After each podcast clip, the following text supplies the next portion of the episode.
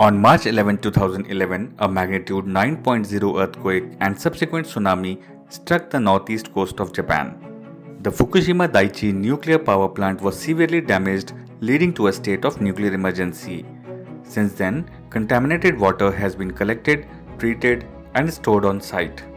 The proposal to release more than 1.33 cubic meters of water that has accumulated on the site since the 2011 nuclear disaster has encountered fierce resistance from Japan's neighbor and countries in the Pacific region.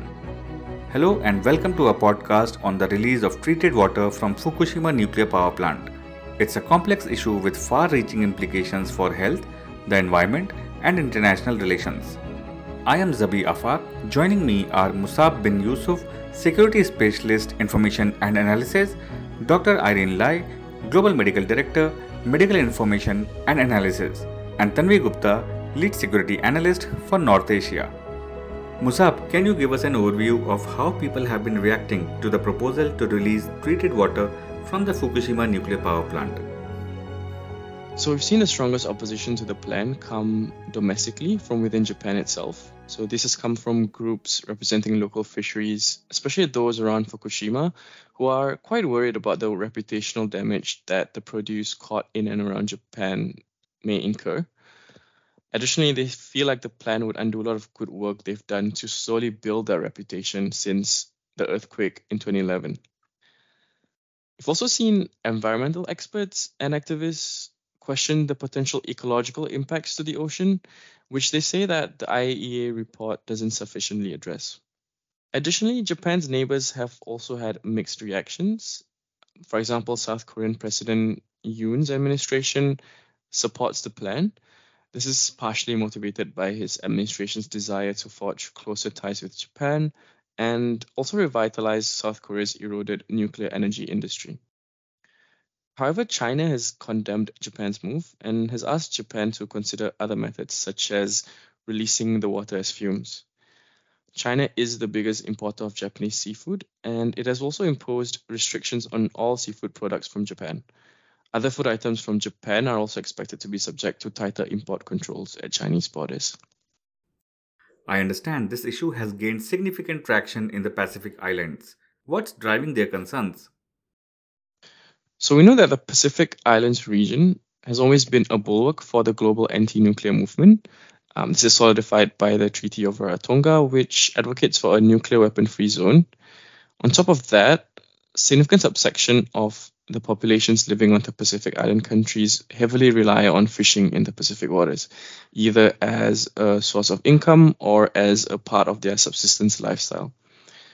Additionally, some Pacific Island countries also get revenue by selling access to its exclusive economic zone.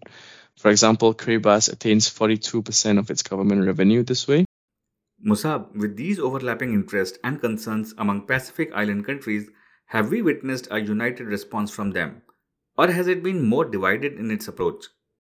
So the Pacific Islands are small, and their influence internationally has always been stronger when they have a united voice.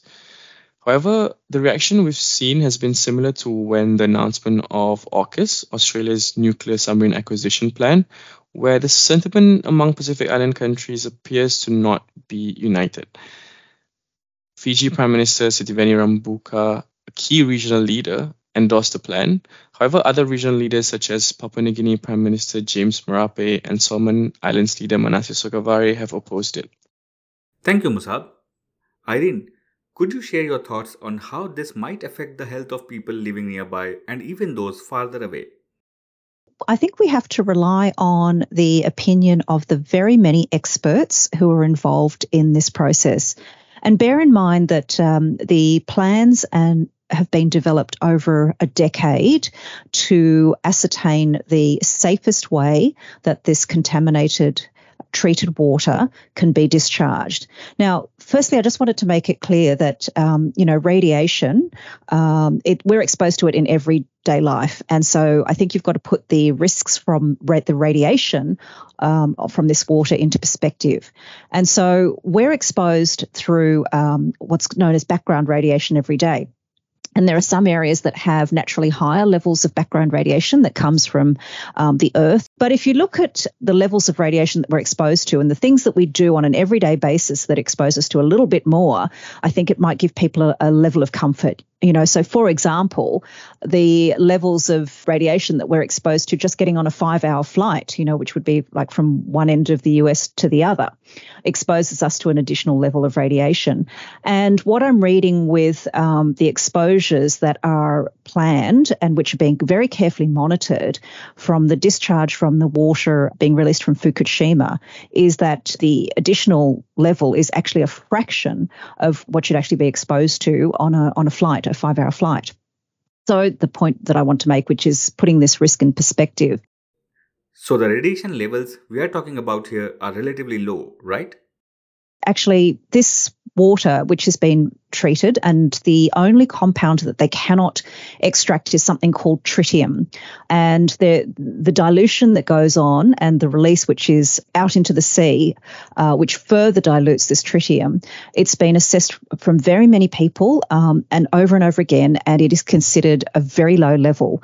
And in fact, below the levels that were in place when nuclear plants operate on a regular basis. And the, the release has been monitored constantly. You can read those readings on uh, the International Atomic Energy Agency website, and you can watch that in real time. And, you know, the levels are also verified by independent agencies. How sure can we be about the accuracy of the reported radiations and exposure levels? The level of transparency that we're getting. And this has been going on since the accident for over 10 years, that the monitoring and what's being done in the remediation is clearly communicated, and the international bodies are allowed to come in and test themselves and verify the results that are being released by the Japanese government and also by TEPCO. And each and every time they have found that the testing that they do independently matches very much what is being released by the Japanese authorities. So there isn't a concern that there is some sort of misreading of the levels or that um, we're uh, not testing accurately. And although this is making the news now, this kind of testing and releasing of information has been going on since since the accident in 2011. And certainly International SOS has been monitoring. And you may remember that we had a, a website up at the time to provide the updates on the situation. And we've continued to monitor and we still provide updates on our pandemic preparedness website.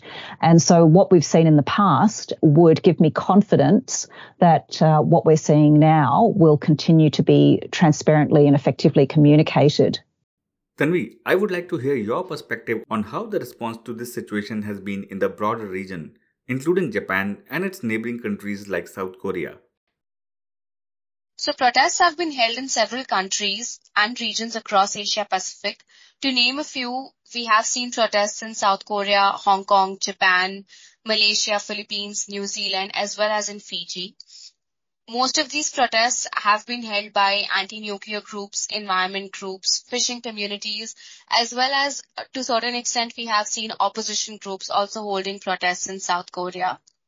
While these protests have been mostly small scale, their location is the key because these are being held outside Japanese diplomatic missions, given that people in the recent weeks have developed strong anti-Japanese sentiments over this issue.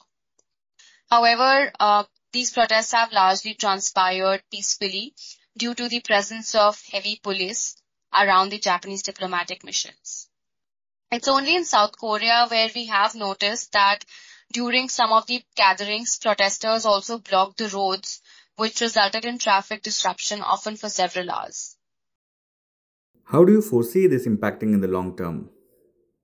Opposition to the release of the treated water is likely to continue in major urban centers across Asia Pacific, at least in the near term.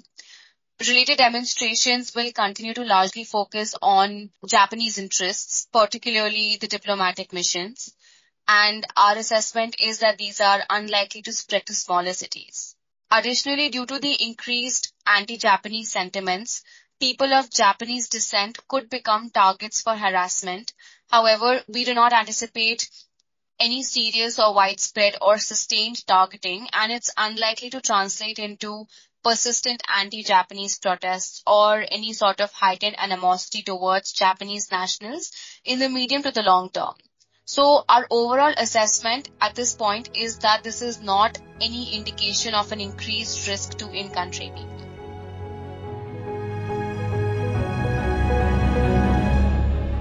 I want to extend my thanks to Musab, Irene, and Tanvi for sharing their invaluable insights and expertise.